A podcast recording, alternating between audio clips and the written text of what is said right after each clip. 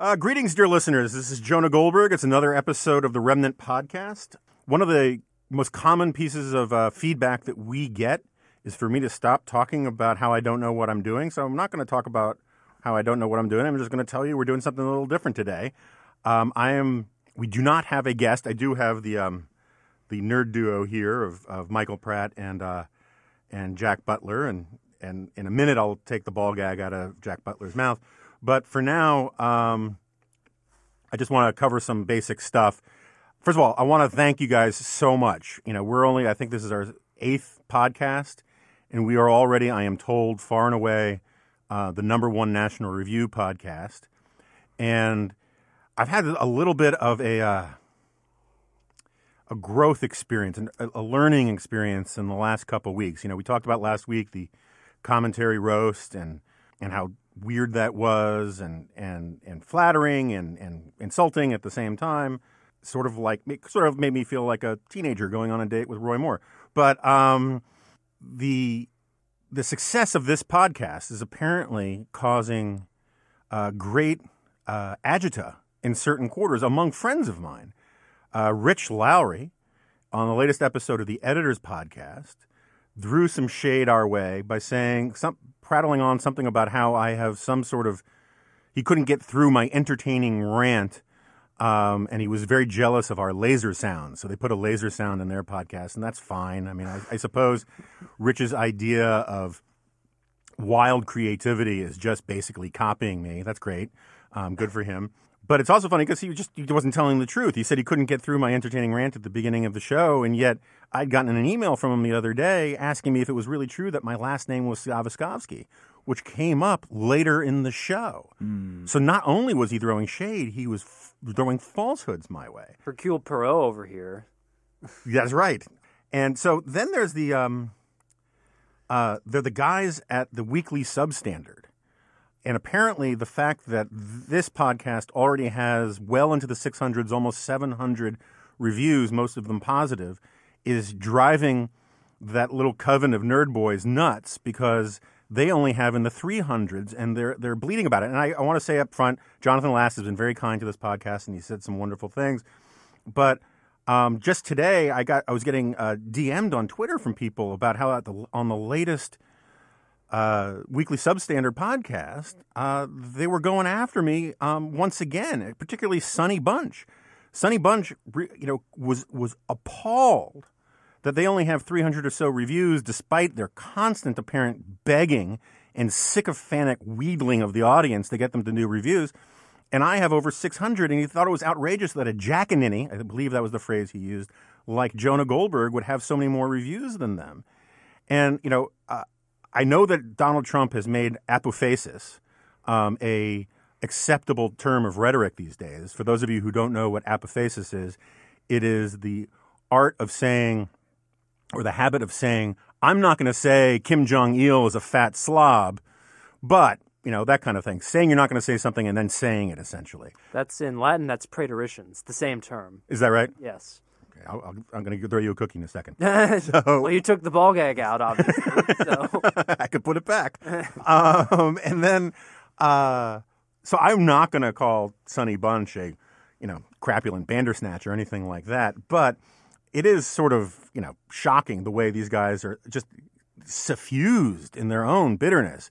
And no one takes the cake more than one John Podhoretz himself, this quivering mass of insecurities who, despite being incredibly gracious and doing this roast for me in, in New York and saying these wonderful things, I spent 10, 15 minutes on the Ricochet Glop podcast basically having to talk him off a ledge because Rich Lowry had, during the roast had called me the greatest writer of my generation, which is not true.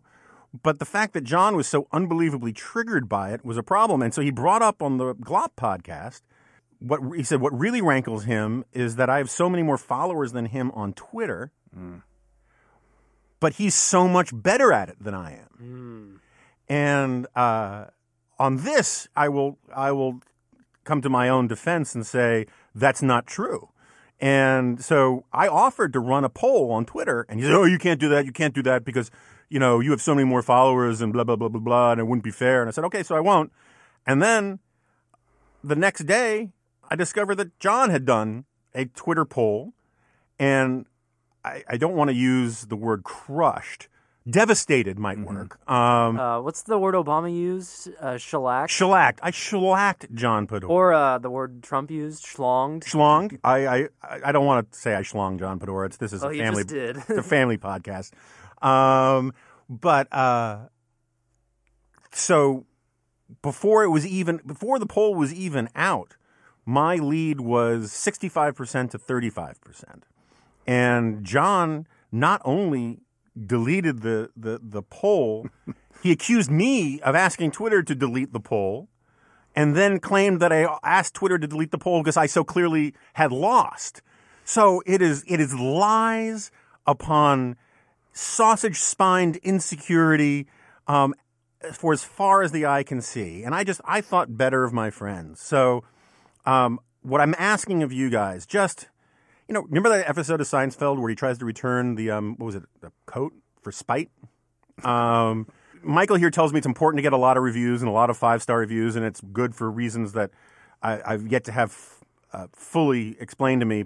And I take Mike at his word that that's true, and everyone says that, and that's why everyone begs for it.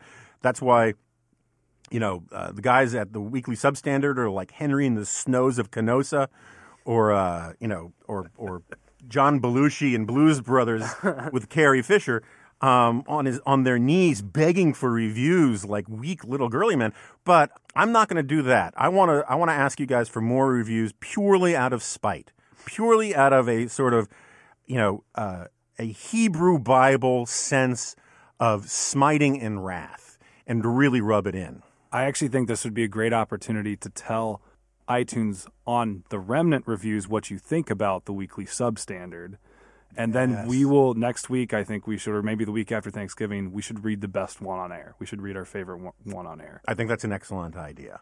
Um, and be creative, people. Yeah, Um, there's a lot of material here to work with. That's true. Well, although I was going to say be creative, but you know, be more creative than they are at the weekly subject. So I tuned into this, right? I don't, I don't listen to every week, but I listened today because I heard that you know, Sonny Bunch was trying to call me out like I was Marlowe and he was Omar from The Wire, right? Putting stink on my name in the street, and so I listened to this thing, and so they all do this kind of like. Uh, you know, the Dungeons and Dragons Club meeting at high school before the actual reading of the minutes commences. And they're all talking about how was your week and how was your week and blah, blah, blah, blah. And I listened to Jonathan Last talk for, by my rough calculation, 52 years about going to a all you can eat buffet somewhere in Bailey's Crossing. And literally, he goes from, well, they've got an American food section with some pasta salad, all the way through the various Asian delights. And, and they're listening to this like it's friggin' fascinating.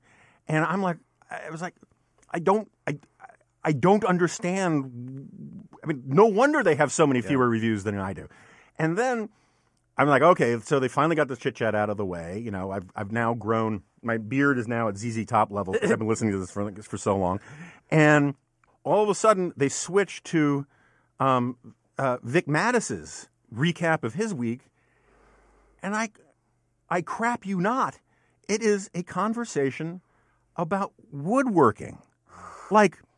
I, I did not think it was possible for me to crave the the stunning insights about the all you could eat buffet conversation. But by the the second or third hour of talking about dowels and whether you should soak them or whether you should cross stitch the what queen astray from the whatchamacallit on the corners of the table, um, I felt like I was an airplane. I was just going to upend a jerry can of gasoline over my head and set myself on fire. So it turned into an episode of This Old House, nearly. That I would take that. I would take a test pattern over some of that stuff. um, so anyway, uh, when you're reviewing what you think of the weekly substandard, be creative. You know, not not like the guys at the weekly substandard. I will say this: when they finally got around to actually entertaining the audience rather than each other, um, when the orgy of mutual onanism came to an end. I will say that Vic's Gene Shalit inter- im- im- impression is really kind of brilliant and very, very well done. And um, if they had opened with that, I think I would have been, all you know, I would have been, You'd have been gripped. I, I, I w- I would have, I would have been pulled in rather than, you know, uh, start cutting myself again the way I did listening to the first, you know, two or three thousand hours of that thing. Anyway, This is pretty momentous. You hate listen to an episode of the Weekly Substandard. well, I only made it about fourteen minutes. Okay, well, so Ah, So, Um, Well, s- spite and hate are the main ways that anything gets done in America today. So, Yes, I am. I'm giving into the times that we are in, and so on that note, one of the reasons why I want it. So again, I'm breaking the fourth wall. I'm not saying I don't know what I'm doing. I'm doing what I want to do. As I said in the very first episode of this podcast, um, much like the G file, the newsletter thing that I write, I do it basically because I want to do it my way. Because if I don't do it my way, I won't find it fun or entertaining, and I think then listeners probably won't find it fun and entertaining, and then I won't find it worthwhile to do, and and it won't work. So, so that's one of the reasons why we're not having a guest today. Uh, I don't want to get locked into this thing where I feel like every week, if I've got something to say, I have to have a guest. I have to force a conversation I don't want to have. Heaven forbid I have to talk to somebody about you know uh, all you can eat buffets in in in, in ex-urban Virginia. So instead, I also have um, big chip on my shoulder about the issue of the day. Jack Butler, my emune- emuensis, is that how you pronounce it? yes, I believe so. Uh, my major domo, is that better? Um, I, I'll, the ball gag is out. I'm happy just just just to breathe freely. Yeah. Um, he's been asking me to do a podcast on my own personal origin story, and I think it's not a bad idea. I'm not going to do the full tale, but for some listeners who may or may not know, I was fairly involved in that whole Monica Lewinsky, Bill Clinton scandal thing, and the sudden change in the zeitgeist this week has me thinking about it a lot in a lot of different ways. We're recording this late on Thursday. Um, there's been all the Roy Moore stuff, obviously, sort of like, uh, you know, Roy Moore in a shopping mall. I'm not sure how much I want to go there, um, but or how much I can go there. But um, and also we've heard these news about Al Franken, and uh, I will say at the outset, right now there are basically two allegations about Al Franken that I saw. One was being teased that was coming out later before I could find out what exactly it was, and the other one is the one that broke this morning. I think there will be more allegations against accusations against Al Franken. One O, not two. Yes, yes, that's right. Uh, more as in additional, um, because uh, Al Franken's a jerk, and uh, Whoa. and uh, he this thing where he was doing the sort of involuntary mammogram on the USO tour. Uh, he's 50, he was like 55 years old, right? So this is like not a youthful indiscretion. This was a grown man doing something really awful, and he's not a pleasant person. His personality, I think, the personality you see is his personality. I'm sure he's got friends that love him and all that, and I'm sure his family likes him. I, I would assume. Um, wouldn't be surprised either way, actually. But anyway, um, but I actually had an interesting encounter with Al Franken.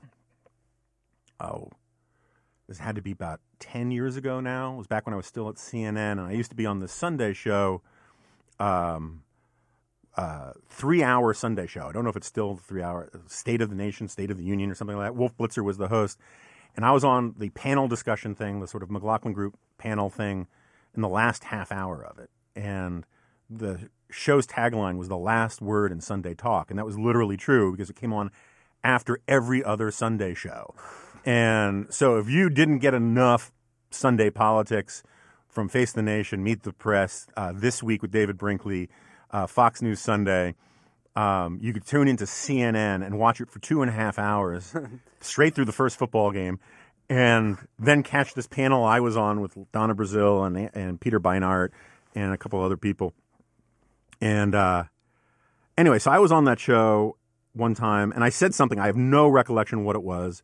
It was. I, I know this sounds shocking. It was a somewhat glib, jokey thing that was mildly factually inaccurate, I guess, or at least I was told that. Um, and I get this call at home while I was working on my first book from Al Franken. And this was back when he was working on his Rush Limbaugh's a big fat idiot book or whatever it was, you know, that, that Pulitzer Prize winning, you know, tour de force. And um, that he had, I think, literally like 30 Harvard research assistants on. Um, Wow. Yeah. I had so you're saying that I have the intelligence of 30 Harvard research assistants combined, at least. If you compared the products of what they did for Al Franken versus what you've done for me, I think you actually would come out ahead. But I, I will take that back if it's ever repeated. Um, so uh, he calls me, and at first he's like chummy, chummy, smarmy, smarmy. Hey, it's Al Franken. And we, we talk, whatever. And I knew he didn't like me because I had written stuff about how he was unfunny before. And he had talked to a mutual acquaintance reporter about how, you know, what's wrong with Jonah Goldberg? Why doesn't he think I'm funny? You know, and so I knew he had, a, he wasn't, he wasn't actually a fan of mine. But, um, anyway, so I, uh, he calls me up and then he's like, yeah, you know, that thing you said, you know, that wasn't true. You know that, right? I was like, I, I, I do. I don't. I don't know that that's not true. And he says, "Well, you know, I looked at these numbers and blah blah blah." And you could hear his his propeller head research assistants handing him pieces of paper, and uh, he said, "You know, it just wasn't true." And you know, th- I know you guys. You know, you go on there and you say these things, and you know, you know they're not true, but it makes us a good soundbite, right? I was like, "No, that's that's that's that's not what we. It's not what I do." And um, and he's like, well, you know, but you take, you know, you sit in the green room beforehand and you write notes and you you prep and you get ready, and so you knew you were going to say that, right? I was like, no, it was like I was reading the conversation and I said what I said. And again, I don't remember what I said, but um, I'll give him the benefit of the doubt that there was some factual inaccuracy in it, though I'm not sure I should. And anyway, we go round and round on this for like 20 minutes, where he just keeps saying he wants me to admit on, I assume, a recorded phone call that I deliberately lie on TV because that's what conservatives do. And um, It's a reasonable case. yeah, and so I will, I will, I will clean it up uh, because apparently some people really don't like the profanity on on this podcast. Um, Andy Ferguson. I know Andy Ferguson's still hanging his head in shame for having dropped an f bomb, um, but in an unbowdlerized fashion, I said, "Okay, so let me get this straight. You you just want me to tell you that I deliberately lie because that's what I do for a living." I guess my only answer to you is "f you very much." And he was like, "Oh no, no," and I, you know, I, you know, no. And then, and then I dropped a few more f bombs on him, and um, that was sort of the end of it. And I waited with, you know, unbated breath for whenever the book came out to see how he wrote up the whole thing. And I'm not in it, so I guess he just couldn't get it nailed down. But he came across as such an unbelievable prick. So the idea that, and such an insecure prick, um, the idea that there aren't going to be more stories. I mean, maybe there won't be, but I think one of the lessons that we've learned in the last couple years, more than we, you know, we learned it good and hard, is that uh, you know, character is destiny, and people's behavior is destiny. And so, it's not shocking to me that Roy Moore has more of these allegations out, and it's not shocking to me that there will be more. It wouldn't be shocking to me if more allegations came out about against Franken. Um, and my my hunch is that there are going to be a gazillion allegations coming out about Congress because that, you know, it's uh it's not quite you know an outtake from the director's cut of Caligula up there, but you know bad things happen, and I think people are probably really happy that the Page program was reformed a, a, about a decade ago because there were some bad things happening back then, Yeah. and in this climate, it would be just a free for all. But getting back to this sort of origin story thing, one of the reasons why I don't like talking about the Lewinsky thing as an origin story is I don't consider it my origin story, but a lot of people who hate my guts do. And, um, you know, so I came to Washington in 1992, 1991. Um, my first job was here at the American Enterprise Institute, the fantastic think tank where we're recording this, though they have no uh, connection to any of the irresponsible and jocularity that I bring to it. The fact that you started at AEI, though, gives Jack and I great hope that we too can become Jonah Goldberg. Yeah, So- well, I, I would aim higher, but Great hope or great fear. yeah. Um, and so, uh, and so I was here at AEI for a long time. I did work on books. I wrote, I directed some, doc, I wrote and produced some documentaries. I was a television producer. I did freelance writing. My first op-ed was in the Wall Street Journal in 1992, um, which I've ta- I think I've talked about on here before. Um, I wrote for the Public Interest. I wrote in Wilson Quarterly. I wrote a bunch of things for the Journal. Wrote for National Review. Wrote for commentary, and but I also, because my mom was a somewhat famous literary agent, I kept, I was sort of the, had been for years since I was a teenager, the vice president of the Lucianne Goldberg Literary Agency. And for those of you who don't know, my mom is a, is a colorful figure. And um, she had been in touch with a woman named Linda Tripp. And it gets all convoluted, and I've deliberately just tried not to remember much of this stuff, and I'm not going to get into weeds on it here. But my mom was the one who told Linda Tripp to record her conversations with Monica Lewinsky because the history of Bill Clinton was that anybody who made allegations about Bill Clinton and didn't have hard evidence was destroyed. They destroyed their reputation. They had an entire team, starting with the 92 campaign, to deal with what they called bimbo eruptions. James Carville used to talk about how anyone who accused Bill Clinton of wrongdoing had just basically dragged a $100 bill through a trailer park. And um, they treated, you know, it's, so that's one of the fascinating things about this moment. Everyone's talking about women don't make this up, and you know we have to we have to believe the victims, and the heart and soul of the Democratic Party had the exact same, exact opposite point of view, which was purely shoot the messenger, destroy their character, destroy who they were. And so my mom's advice was very good advice. The pro- and they did destroy Linda Tripp's reputation. And um, the only reason they didn't destroy Monica Lewinsky is that because Monica Lewinsky thought she was in love with Bill Clinton, and she believed that Bill Clinton was telling her the truth, even the, about you know having strong feelings for her, even when in, if you read the Starr report, it's pretty clear he couldn't remember her name. And um, and according to a sworn deposition, he never reciprocated any amorous contact, which seems at least fairly caddish to me at the minimum.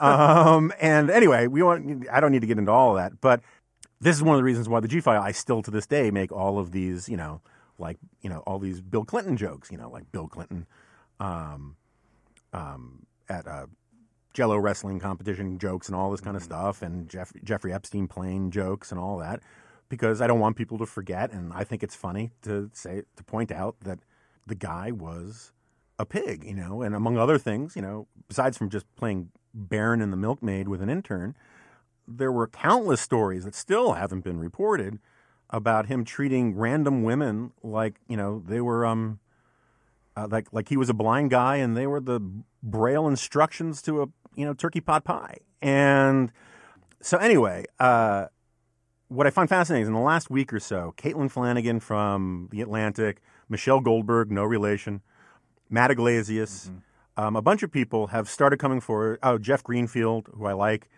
um, coming forward saying we really need to deal with the legacy of Bill Clinton. And I'm, you know, I've had my spats with Matt Yglesias over the years, and I, I, I don't think we'll ever be friends, but I think people are making a, a lot of guys on the right are making a bit of a mistake with how they're dealing with this.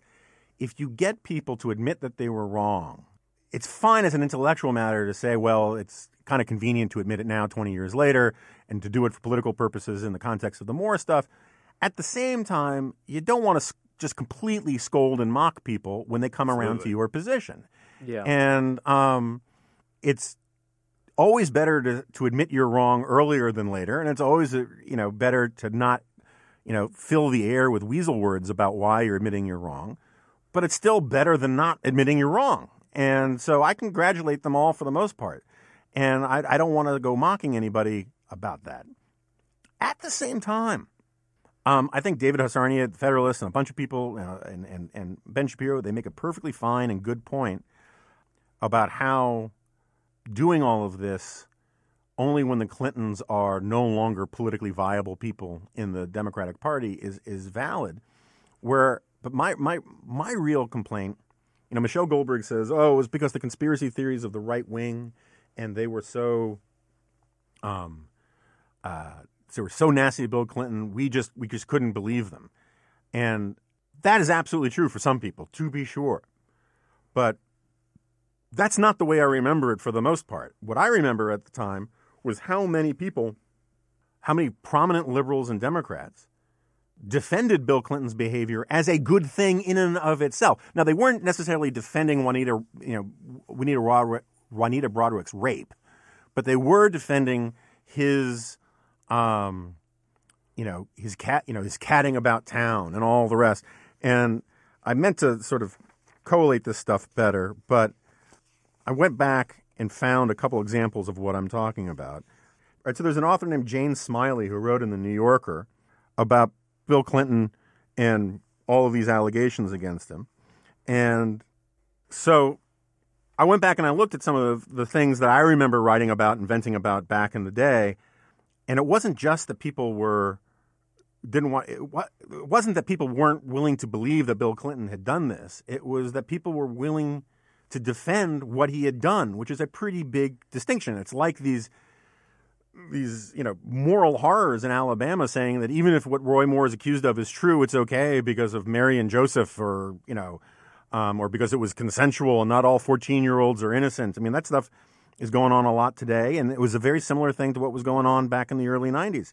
And so I'll give you an example. James Smiley, a novelist, feminist novelist, wrote in the New Yorker on October 5th, 1998 maybe what Clinton did in the Oval Office was love, or infatuation, or just sex. At the very least, it was a desire to make a connection with another person, a, hip, a habitual desire for which Clinton is well known and sometimes ridiculed.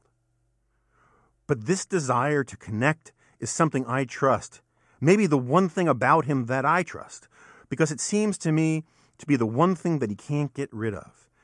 If we as a nation choose to put ourselves through the national pain of impeachment rather than the national healing of forgiveness, we will have only ourselves to blame when the next fellow comes along who would rather launch an airstrike than a pass.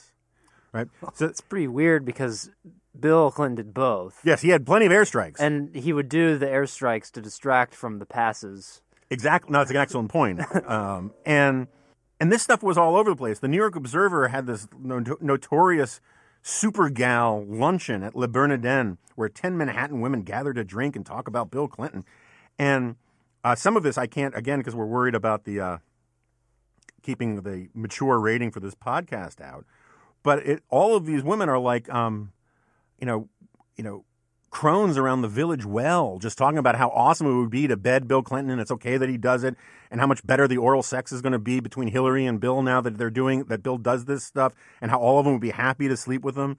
Um, Andrew Sullivan wrote this famous piece at the time called "The Scolds," where he argued that the fight against Monica Lewinsky was of a piece with the fight for sexual liberation. Uh, a whole bunch of people wrote this th- wrote this nonsense about something called sexual McCarthyism. Good band name. Uh, uh, what's his face? Alan Dershowitz, who I'm told if he takes Viagra just gets taller. Uh, he wrote a whole book on sexual McCarthyism, and the whole idea was that judging someone's sex life was outrageous, and that we should all be free to go and do what we please and let our freak flags fly. Um, I wrote a piece for the magazine in 1998. Maybe if we can link it on the iPod on the podcast page. I don't know how that works. I don't know if you have to sacrifice too many bulls or anything. but um, uh, you know, cataloging all of this, it came out of this argument in the mid '90s that, um, among other people, one of the leaders of it was Sidney Blumenthal, and his Ugh. his last piece for the New Yorker magazine um, before he officially went on the Clinton payroll. Um, he did this review of Sam Tanenhaus's book about Whittaker Chambers, and he goes on, on at length about how the Cold War was really wasn't about national security, wasn't about you know uh, stemming the tide of communism or uh, dealing with the threat within. It was really all about a sex panic by a bunch of closeted homosexuals, starting with Whittaker Chambers, and there was this thick soup of feminist nonsense and fellow traveling male dweeb nonsense, where in part because of the corrupting power of Bill Clinton's example people were basically just saying no one has any right to judge anybody else's behavior. Gloria Steinem, you know, basically set fire to her credibility by writing a piece for the New York Times op-ed page saying that uh, Monica Lewinsky, or that no, that Bill Clinton, you know, he sure he makes inappropriate passes at people, but he took no for answer. Well, that wasn't actually true, but um, and besides, we feminists need to adopt what became known as the one free grope rule that you were allowed to sort of, you know, do a free mammogram with some woman um, once, and if she doesn't like it, then you have to stop. And what was so staggeringly hypocritical about all this was the late 80s, the tide was going the entirely other way. You had the John Tower confirmation battle for the defense secretary position, where he was he lost uh, the the slot because of his quote unquote womanizing feminists who had worked with Senator Republican Senator Bob Packwood for years eventually um, uh, uh, cannibalized him uh, because he was a lecherous pig. Um, but it was hard for feminists to do at first because he had been such a sort of liberal Republican on on on equal rights issues and all the rest.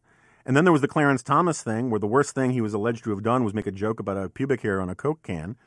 And it still to this day infuriates me when in the movie Jerry Maguire, which was which came out amidst all the Clinton stuff, yep. you have Tom Cruise saying, "Oh, oh no, I feel like Clarence Thomas," because they couldn't say he felt like Bill Clinton because that would be outrageous.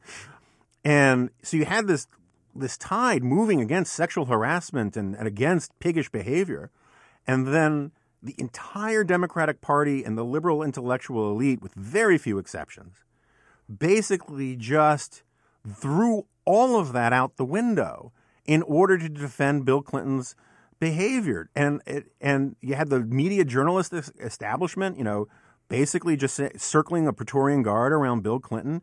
And for what? The worst thing that could have happened was that Al Gore would have been president. You know, I mean, it's you know, it's bizarre. Then a, a robot would have taken control of human government. that would have been unfortunate. The internet would have started earlier. um, and so, anyway, I, my point is, is that Jack is always asking me to revisit this issue that I write about in Tyranny Cliches, and I've written a couple G files about. You know, the phrase "power corrupts" and "absolute power corrupts absolutely" is um, it's from Lord Acton, and Acton believed it the way people understand it today. But that actually is not where the quote comes from. Mm-hmm. What the quote actually means is he was having an exchange of letters with this uh, historian of the of the papacy, and the historian guy I can't remember his name um, wrote a uh, was asking him about you know what to do about the bad popes. You know how do you write about the bad popes? Because I'm sorry, Jack, I know you're an you know an ultramontane guy, but and Michael Pratt over here is from a uh, product of Catholic University. Yeah. Okay. Well, you, you papists, hold your horses, and um, we'll hold off on the Swiss Guard for now. and, and the Knights uh, Templar. Um, there is there's there's probably no greater defender of the Catholic Church with the last name Goldberg in all of Western civilization. So, um, and you can read, yes. I think, four chapters of defending the Catholic Church in in,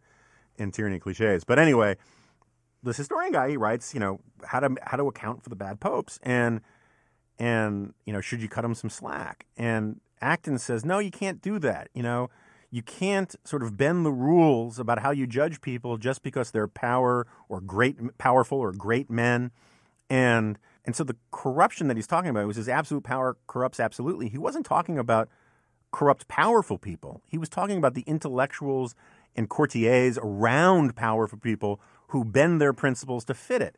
Now, I'm not going to get into a big Trump thing, but we've seen a lot of that um, around Trump, where people who used to be really pro free trade aren't anymore. People who used to think that coarse language was bad don't care anymore. People who used to think all sorts of things that Donald Trump doesn't stand for were bad, and now they all think they're fine or they make allowances for them.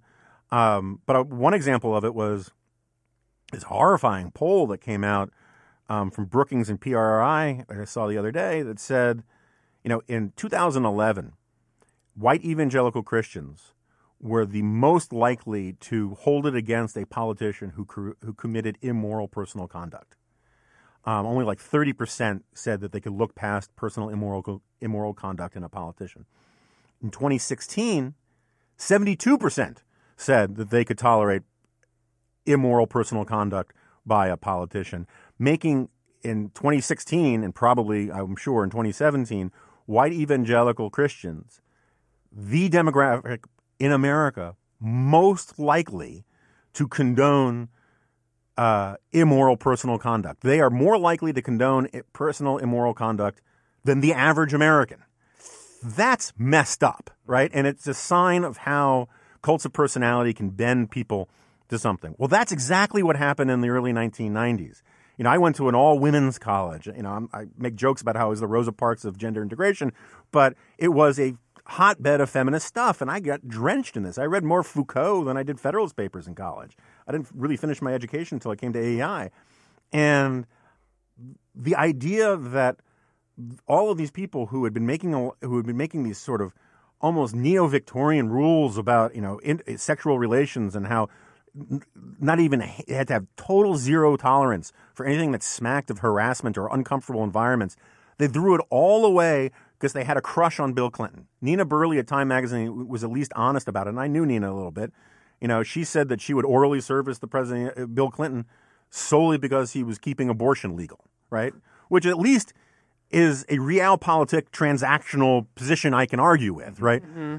But most of the people who were making these allowances about Bill Clinton – um, they basically just bent or defenestrated their entire moral view and set back a cause they've been working on for 20 years to defend the guy. And so that's what drives me crazy about all this talk about how it was the right wing that made liberals incapable of believing these stories about Bill Clinton when everybody in Washington had heard these stories. And, you know, I, what I'm really hoping comes out of all this is we start getting more people who finally feel free to talk because it doesn't end with Monica Lewinsky and Juanita Broaddrick and Kathleen Willey and, and Paula Jones. Um, there were a lot of other people, but the press never went looking for them. Mm-hmm. Well, Matt Yglesias in his piece even says the facts surrounding what was talking about weren't widely disputed at the time, and in the piece he wrote for Vox this week. Yeah, but but my point is is that in order to avoid talking about those facts, they right. actually had to change their morals right. and their intellectual standards. And, and Yglesias didn't do that. He, he was like in high school at the time. But so many people in Washington did. And, you know, and so it was a, for me, a sort of like my view. I mean, I, I think people who listen to this podcast, particularly people who are going to wait around for our, our reading of Bigfoot erotica, know that I am not exactly a sort of, you know, sheet sniffing Comstock, right? I don't wag my finger at people about sex, but I'm actually pretty old fashioned. Don't be a pig. Right. You know, and um, Bill Clinton was a pig. And uh, and he, I believe he was a rapist. You know, I mean, I think he raped Juanita Broaddrick, and I think she, her her story is entirely plausible. And this sort of, you know, the deny the denial about what Matt Yglesias is talking about with Juanita Broaddrick, I think, is true. It was just too terrible to contemplate, so they didn't contemplate it. But the stuff about his all around, you know, caddish behavior, starting with how, you know, they talked about anybody who accused him of right. doing anything bad and being a bimbo eruption, that was all out there for plain to see. And they just basically said, well, these rules don't apply anymore. We're going to come up with new rules. It's all moral relativism and situational ethics because of a cult of personality about Bill Clinton. And I think going through that experience at the time is one of the things that has made me sort of more immune to the cult of personality stuff about Donald Trump. I kind of just believe in having, you know, a single standard. And um, and that doesn't mean Handmaid's Tale America, but it means treating people like they're people and being respectful. And I, yep. you know, I did bad things in college, but I didn't rape anybody and I didn't like force myself on anybody or anything like that. And I've asked out more than my share of teenagers but I was a teenager at the time, you know, um, which is a I think an important distinction. Um, anyway, so that was a long rant. If you guys have any follow up questions, um, which I may or may not answer, then I got to get to an exciting new ad. Uh, I this isn't as much of a question as as it is an explanation of why I wanted you to go into this. Mm-hmm. Uh, I mean, I my first just to make you feel old. Uh, my first political memory is the Bill Clinton impeachment stuff. Uh-huh. That was the first consciousness I had of politics at all, and uh, the the Clinton era is kind of a weird uh, blank spot in terms of the cultural and political memory of people around my age. I think because most of the history books were that we work with are they sort of peter out around the end of the Cold War. Yeah and uh, whereas the political culture that we're aware of, that we have consciousness of, sort of begins with the uh, Florida recount. Right. So there's that. There's yeah. like a ten year period where the history books aren't quite either aren't quite uh, up to speed of, of that era, or they're still debating like what actually happened. Yeah. Because the there are still a bunch of Clinton hacks around who are offering a false version of history. Right. Um, so it, I think it's important, especially for people my age and for obviously the broader public who still hasn't accepted this, that you that you as a as a witness to this, a living witness to this history, uh, explain uh, to the world how how bad of a person Bill Clinton is, was and probably is. I would I think it's fair to say. Yeah, well, look, I mean, I, you know, I, I've been on record thinking that Bill Clinton is going to spend eternity in hell alongside Michael Flatley, Lord of the Dance, and the cast of Cats for a long time and I could go into chapter and verse and all that, but you know, one does try to move on. I do think it's funny when these days I, I hear the same stuff I used to hear about Clinton, right? People yeah. say I don't need to um, that that my position doesn't matter because I hate Trump. I, point of fact, I don't hate Trump. I hated Clinton more. I mean, I actually hated Clinton. I, I, I've, I have a rich, effulgent uh, basket of of attitudes towards Donald Trump. Um, but I wouldn't say hate is the primary one. But it doesn't matter. Even if I did hate him, right. doesn't mean what I'm saying is a lie, right? Um, and people would say, well, you just hate Bill Clinton, therefore we don't have to listen to you, or your facts don't matter.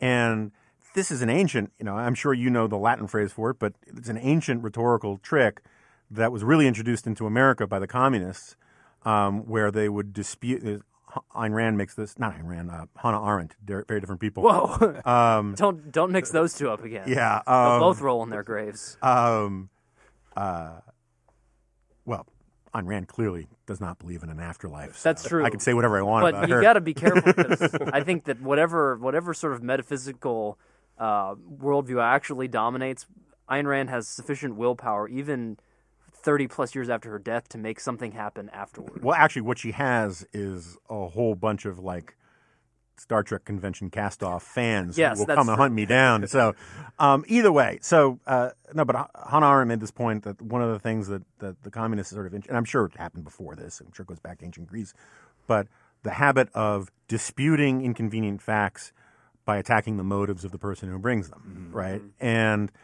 um, and I hear the same thing about Trump is that you know my argument has no weight no matter what facts I marshal, no matter what reason I bring to it, um, because of my feelings about Donald Trump. And it's this, it's it's so funny how so much of this stuff echoes that this this triumph of feelings over reason, where um, the argument doesn't matter. It mat- what matters is um, your sense of tribal solidarity. Yeah. And uh, so, but anyway, we should do a whole thing. I'll have someone in who can really talk about it, about the 1990s. There were a lot of very weird, interesting things going on in the 1990s intellectually.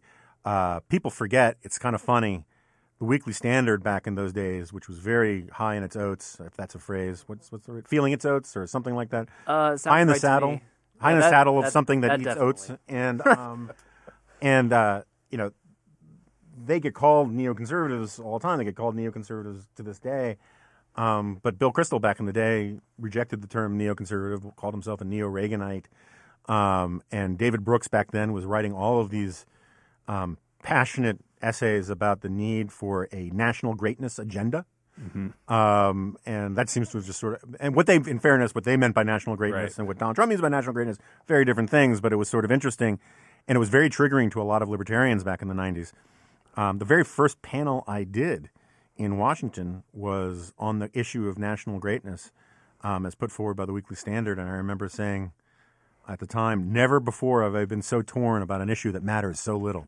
um, but um, yeah, the 90s are a much more interesting period that haven't gotten the attention they deserve, in part because there's just so many people Yeah. who are still invested in them. Um, but you know, a lot of what this alt right stuff is comes out of stuff that happened in the '90s. Um, um, a lot of our foreign policy mistakes came out of taking the wrong lessons from the 1990s, and uh, it's an interesting topic. But I just, you know, I spent a good year of my life talking about Bill Clinton's pants and the idea Yeah. of like getting, and you know, but anyway, so the only part of the origin story that's probably worth talking about is, so I'd been this television producer, and then this thing blew up. Rich Lowry had just taken over National Review, you know, fairly recently, and um, as much as I was, you know, people were threatening my mom, and they were doing all these things, saying all these terrible things about her, and Paul Begala the entire DNC was was crapping from a great height on my mom and on Linda Tripp, and the RNC didn't know anything. Nobody knew anything. I was one of the only handful of people who knew anything about anything that was going on, and who Linda Tripp was, and what was on the tapes, and yada yada yada, and what Lucianne Goldberg's great agenda was. And there was nobody out there who could defend her, you know. And so I defended Linda Tripp as a matter of honor. I defended my mom because she's my friggin' mom. Yeah. And Something John Podhoretz has. Uh, didn't he roast his mother? he roasted his own mother. Yeah. yeah. So Um, just uh, let's just kick kick that dead horse again. Well, Larry Klayman, who used to run the um, oh, what's it called? The legal group that does all the transparency lawsuits. Tom Fitton runs it now. oh, Judicial Watch. Judicial Watch. Larry Klayman sued his own mom, so there's always that. Wow. Um, he also had a personal makeup artist, which I thought was interesting. Anyway, that was in the 1990s, dude. um, and um, where was it? Oh, so anyway, uh, so I ended up starting doing a lot of TV, and it turns out that being implicated in some sort of grand conspiracy, which wasn't that grand, to overthrow the you know the liberal icon Democratic president of the United States, isn't all that conducive with doing you know work for public television culturally. Yeah. And so Whoa. I lost my job over it. Um, I mean, I, I quit over it. Um, I didn't know what was going to happen next. And, um, but I'd spent most of the 1990s like sort of recreating my life and taking myself kind of seriously and like doing filling in all the holes in my education and being an earnest, wonky writer, writing for places like the Public Interest and elsewhere, and and all of a sudden I was dragged into this thing, and it was kind of scary and kind of fun, and I had some great stories, and I learned a lot about Washington, and I learned, I mean, one of the things I learned was how full of crap so many people in Washington are, which is a good thing to learn early. Yeah. And one of the fascinating things is so you know my mom and I'm going to have my mom on the podcast at some point, and we're just going to tell stories about old Washington. But my mom uh, used to work in Washington, and she was sort of a figure here, and she'd been a troublemaker in the past. And I would go to things like the White House Correspondents' Dinner, and people would come up to me. And so my mom's name is Lucianne Goldberg, and people would come up to me, and she's, "Oh, Jonah." Please have your mom, your mother call me. I love her. We're old friends. I've known her for years. We used to, I, you know, I, I can't believe I've lost touch. So please tell Lucien, you know, and they would mispronounce her first name. I was like, really? So you were that close? that close. You know? um, Well, that was the that was the nickname. yeah. Um, and, um, you know, please tell Lucinda. You know, and I was like, yeah, you don't know my mom. Getting And, warmer. um, and uh, so anyway, I didn't know what to do with myself. I was doing this TV stuff, and I admit some of it went to my head. And uh, that was also a good thing to get out of your system, thinking TV is all that important. And and Rich asked me because he had been calling me as a reporter about this stuff for a long time, if I wanted to be a contributing editor at National Review, and I I liked the idea because it's kind of emasculating being a grown man and having Lucianne Goldberg's son as your Chiron on Larry King, and um, Wait, is that is that true? Or Oh yeah, no, it happened a bunch. There's plenty of video of that out there, and um, um, and so I became a contributing editor at National Review, which meant I got paid a dollar a word for every piece I wrote for the magazine. So if I had a really productive month, I could make about twelve hundred dollars a month, and um, and then back then the National Review Online website was uh, was awful. And uh, Rich gets mad every time I bring this up, but when I came on board, it was full of a bunch of bobbing Monica Lewinsky, Lewinsky heads. and I didn't know what I was. I, I honestly, I didn't know what I was going to do. I was, you know, spending my time. You know, one of the reasons why the Goldberg File has this shtick about me talking to my couch is because I would spend like 24 hours a day walking around my house with not knowing what to do with myself because I had lost my, I didn't have my job. I quit my job, and and then Rich said, you know, we're trying to update the website. Do you want to do like a diary about all the impeachment stuff and the Clinton stuff? And I said, sure. And that's how the Goldberg file was born. We spent about four minutes trying to come up with a name for it. We talked about the Goldberg variations and this and that. And we, oh, let's call it the Goldberg file. And so that's how I became one of the very first political bloggers. Um, the Goldberg file was originally very bloggy. The word did not exist yet. Um, you know, in internet years, I'm Methuselah. And um, it did really all of a sudden it just did really really well. Sort of like this podcast doing so much better than like you know the weekly substandard. And um Golden touch right here. and uh uh and it started getting more traffic like the homepage and whatever and it was built up and i was having fun i had nothing else to do. And one of the great things about it was i learned how to write fast. And um what i also did was uh not write constantly about Bill Clinton. I sort of moved Yeah. my writing chops around because I, you know, considered myself a writer, and um, it took off. It did really well. And about six months in, then the publisher Ed Capano and Rich call me and they say, "Hey, we're thinking about starting up like a sister magazine to the web to the to the print magazine, uh, and we were wondering if you want to be the editor." And so I became the founding editor of National Review Online. And so, to the extent you want an origin story, that's as much of the origin story as I, I can give you now. And then, you know, so in the beginning, National Review Online was a real work in progress. Um, uh, this is around the time that Mickey Kaus started the Kaus Files, which he got the idea for from the Goldberg file. And then shortly after that, Andrew Sullivan got the idea for his blog um, from Kaus Files. So, in a lot of ways, I'm the George Washington of blogging. And then they decided to create the X file. That's right. That's, really that's exactly right. And um, um, and so uh, in those early days, I remember, you know, Larry Kudlow would call me and dictate his column to me over the phone because no one wanted to write for a website. Right. Like Larry couldn't be bothered to type anything, and so he'd be like, you know, as Calvin Coolidge once said, I said, "Hey, Larry, wouldn't you rather have like." As the great Calvin Coolidge, oh, that's great. Use that, use that. You know, and I was typing this up, and Wow. The the only familiarity I have with column dictation is the the scene in, in Gandhi where uh, yeah, um, Martin Sheen's c- uh, character is dictating that column about the the Amritsar massacre Uh-huh. uh, Yeah. to his New York Times editors. Dictating copy used to be a really big thing. Before before fax machines, what else would you do if you were a reporter in the field and you wrote something on a typewriter? Yeah, Um. I don't know. And so Thank you, Al Gore. There you go. Yeah, if it weren't for Al Gore. My favorite thing about Al Gore and the internet thing is when someone asked Bill Clinton whether or not it was Bill Clinton had an ego so large, smaller planets circled around it. um, they asked him about this thing about Al Gore inventing the internet, and Clinton goes, and I can't do a good Clinton impersonation because, well, I can tell you this. He deserves more credit than I do. it was like that much credit, really? You know. Um, wow. Anyway, uh, we should now talk about uh, something far more important: uh, filthy lucre in commerce. I want to talk to you guys about a pretty cool new advertiser on here and a pretty cool new uh, company. And we're really flattered that they're advertising with us. And we've been told it is okay to make the occasional hallucinogenic drug joke about it, even though it has nothing to do with those things. It's called tripping.com. Triple rainbow. I'm, I'm really surprised that they got that domain name. Frankly, I am too, and I wonder what they paid for it. Um, you know, maybe a naked Indian came out of the mist and gave it to them. Um, so, tripping.com, I don't know if you know what it is, so that's why I'm going to tell you about it. Uh, but it's actually, I talked to them last week about it, and I've checked out the site, and it's kind of cool.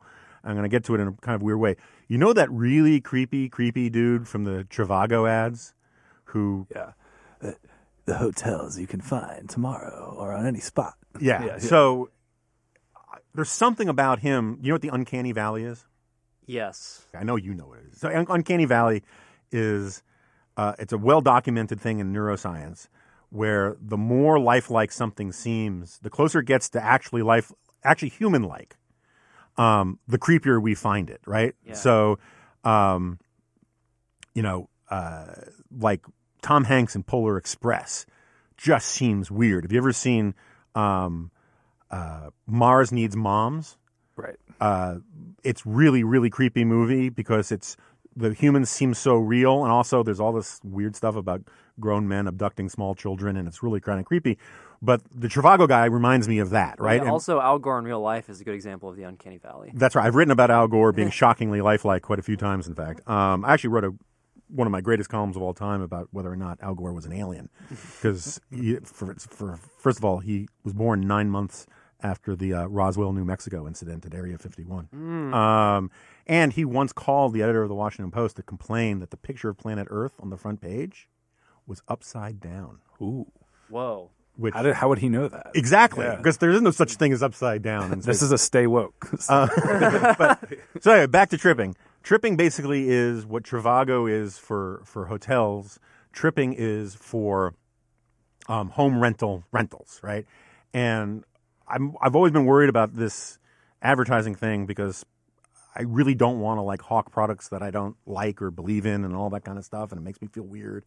And you know, I mean, I'll I'll, I'll sell you gold, but I'm not going to tell you that that if you don't have get it, the zombies are going to eat your face or anything but I actually am a big fan of home rental stuff. I've done it a bunch of times with my wife.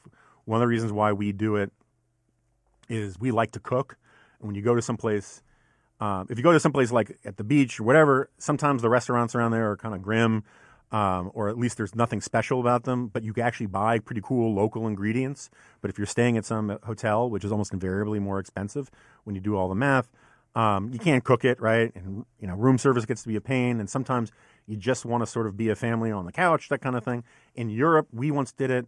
Um, we once rented a place in Paris, uh, which was fantastic, where you could really go to those great markets and you can cook for yourself and do all that kind of thing.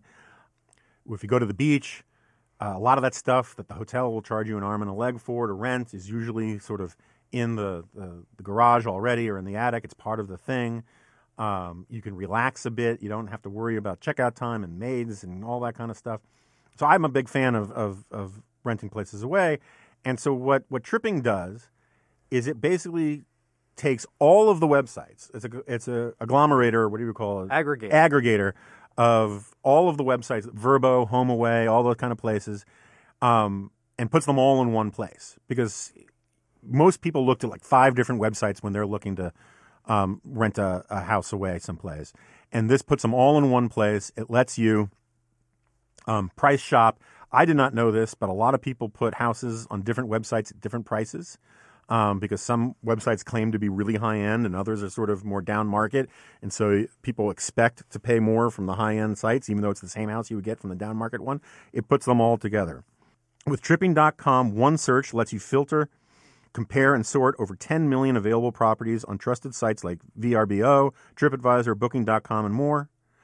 Don't wonder if you're getting the best deal. You'll save an average of 18% per night by booking your vacation with tripping.com. So don't forget, if you want to save time and money while booking the perfect vacation rental for your next trip, head to tripping.com slash dingo today. Yes. That's tripping.com slash dingo. Tripping.com slash dingo. Because dingo is our code word here at The Remnant for all good things that you get from our advertisers. Do not use any of those cheap, lesser phrases that you might hear on some substandard podcasts. Only go with dingo. In fact, have fun. If you hear someone advertise on one of these other sites, and even if they don't advertise on us, see if Dingo will work for you. All right, we're, we're taking the fight to them. So that's tripping.com slash dingo. And, and we got through that without making any drug jokes except for at the beginning. Yeah, yeah. So, all right, so It's called a gateway advertisement. there we go. Um, Let them flow. so we don't have a lot of time left, um, but we're still. Oh, first of all, we're going through music submissions. We're going to be changing our music or getting new music fairly soon. Mike, do you have an update on that? Do you want to talk about it all? no, we have really great submissions. We're really grateful for everyone that's did. We're listening to them all, reviewing them, and again, hopefully after Thanksgiving, we'll have a, an official update on what we're going to do. Okay, so there's still time for that. If you want to send in more, there's not much, but there's some. Yep. The remnant pod at gmail.com. Yeah. The remnantpod at gmail.com is our email for all things, but even better is going and reviewing us at iTunes or any other place where you get your podcasts and saying, hopefully saying nice things about us, or at least, at minimum, bad things about our com- competitors. um, so uh, I have not had a chance. It's been a kind of crazy week, but I had promised last, I had promised two weeks ago that last week we would do as tasteful a stage reading of some Bigfoot erotica as possible because a lot of people didn't believe that it exists. So for people who are offended by Bigfoot erotica, um, I don't blame you, but you can tune out now. Um, Jack, so it's Jack has a you know Jack's my research assistant here at at AEI. Jack um, does a lot of things for me, a lot of high end intellectual work, but it's a more it's a more eclectic variety of work than a lot of research assistants here at AEI who just have to usually just have to do sort of econometric witchcraft or whatever those people do. I don't know. It's a box of chocolates. Yeah. So last week I sent um, Jack. I it by email. I can't remember now. Last week I asked Jack um, to spend no more than what ten dollars, Seven dollars. seven dollars um, from my Amazon account uh, because most of the Bigfoot erotica novels are either free on the Kindle um, or like two ninety nine. And I said, you can download some Bigfoot erotica.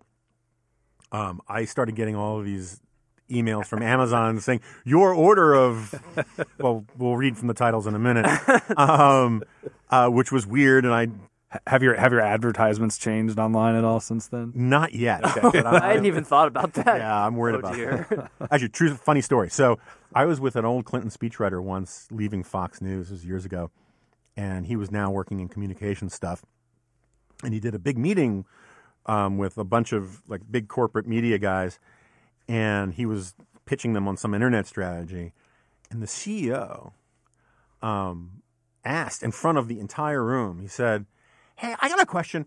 What you know, what is with all of these like Viagra and penis enlargement ads? They're all over the place on the internet. It's like every site I go to, um, all I see are these things." And he didn't know that Personalization is a thing. Yeah, personalization. if, if you search for these things, it's going to show up in your embedded feed, ad feed. And he had just basically told the entire room that had to pretend they're like, yeah, I'm, I want to know that too, you know. And, and um, so anyway, um, I've yet to see any Bigfoot erotica ads, um, but you know, it, they're hard to find amidst all of these sort of Sasquatch porn and and and and vampire romances that I get anyway. So. I have not had a chance to review any of, of, of Jack's selections, but I want to honor, if I make a promise on this podcast and I'm going to do something as a principle, I want to honor it whenever possible. I would like there to be no explicit, well, you use your best judgment and you can um, euphemize here or there, but why don't you? You're going to do the. You want to do a reading of? Oh, you're gonna let me do it? I'm gonna. Yeah, but you picked them out. Oh, geez. Well, do you want? Uh, All right, well, I'll read it. Fine. Give well, no. These are. This is this this uh, piece of paper here has the list of titles. On Okay, so. You uh, read those first. okay, so there's "Broken In" by Bigfoot by Jacqueline D. Cirque. Uh, there's "Ganged by Bigfoot" by Lori Quick.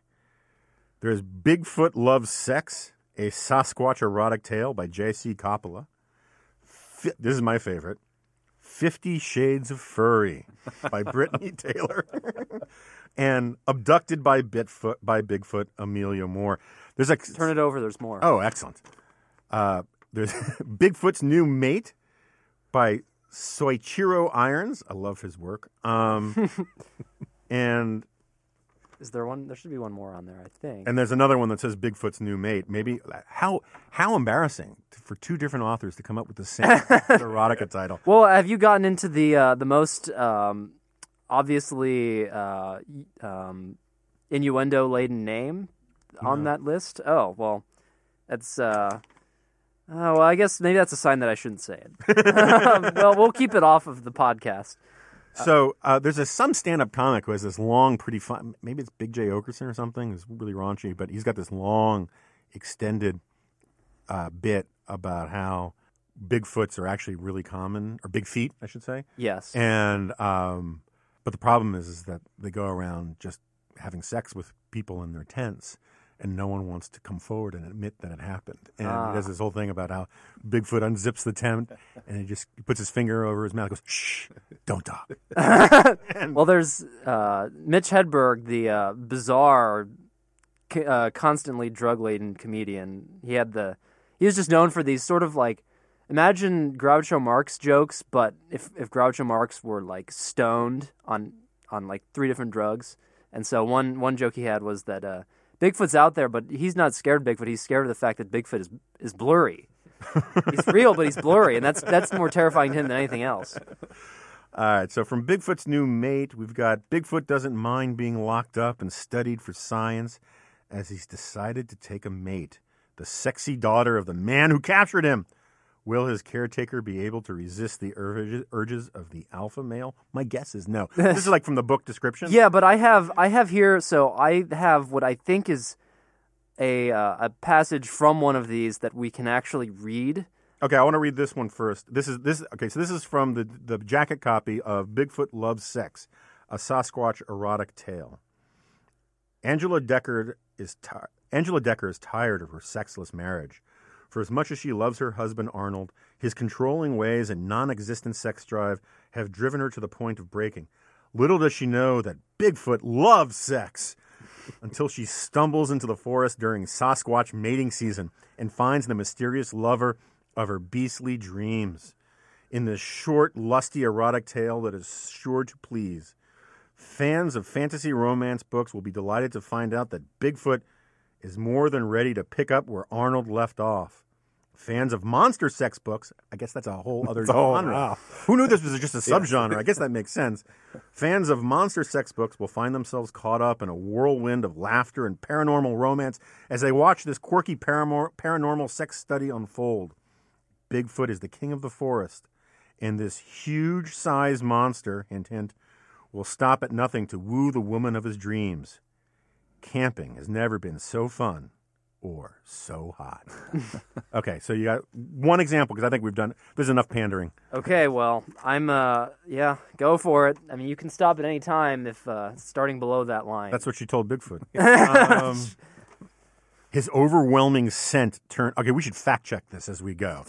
I, for one, do not believe. uh, It says his overwhelming scent turned her on. So an un- Well, I, wait, I believe that there's an overwhelming scent. that it turned her on Right, is the is the right, problem. yeah. Two right? I mean, Pinocchios. yeah, I'm like Sonny Bunch after a Star Wars marathon. Um, his overwhelming scent turned her on. Fear and terror made her breathing faster, and so the sensitive beast that he was, he saw it as an invitation. He pushed her all the way down on her back and lay on top of her in the leaves of the forest floor. He was kneeling next to her with one hand on the ground next to her head, and with the other he began touching her over the bearskin. Where did the bearskin come from? He felt her breasts and grunted approval that she was an adult. So, he's already ahead of Roy Moore. Um, he was massive. His hand was as big as her head, and his chest was nearly four feet across. She tried to let go of her fears that she might behave in an un Bigfoot like manner and alarm him. This seems like a reasonable fear to me. but he lowered his face next to her ear and whispered suggestively something she didn't under- she couldn't understand. Her linguistic ear tuned into his tones. There was a bit of lightness to it, just a few syllables ending with the sound "n." Was he calling her a girl? Perhaps she seemed more like a teen Bigfoot to him. So now we're back in the Roy Moore character. all right, so that's all you get. yeah, I I thought that was as That's that's good. That's PG ish.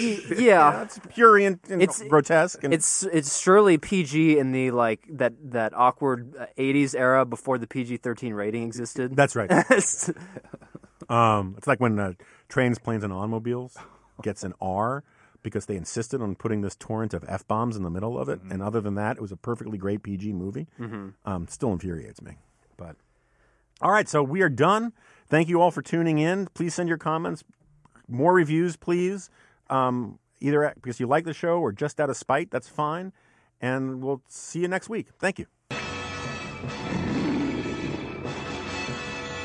Can you understand me? Are you a man?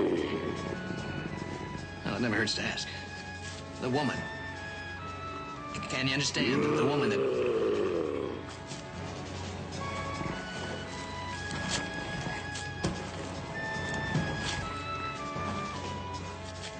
Easy now, easy. I don't want to hurt you. I'd like to think the feeling's mutual.